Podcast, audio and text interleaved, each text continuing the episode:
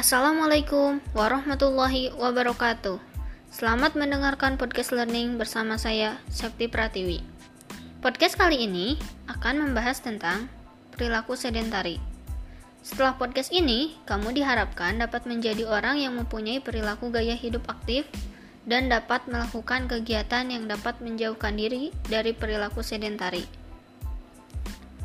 Perilaku sedentari merupakan perilaku yang tidak banyak melakukan gerakan dan hanya mengeluarkan sedikit energi seperti duduk, membaca, belajar, dan masih banyak lagi.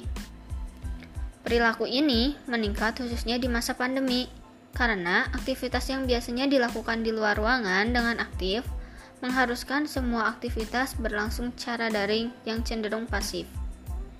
Perilaku sedentar ini dapat menimbulkan penyakit baru seperti obesitas dan penyakit kardiovaskuler. Saya berharap kalian semua tetap melakukan gaya hidup aktif, meskipun hanya di rumah, bisa dengan melakukan aktivitas fisik yang bisa dilakukan di rumah. Stay safe and healthy.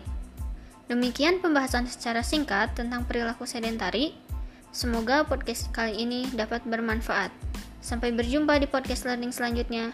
Wassalamualaikum warahmatullahi wabarakatuh.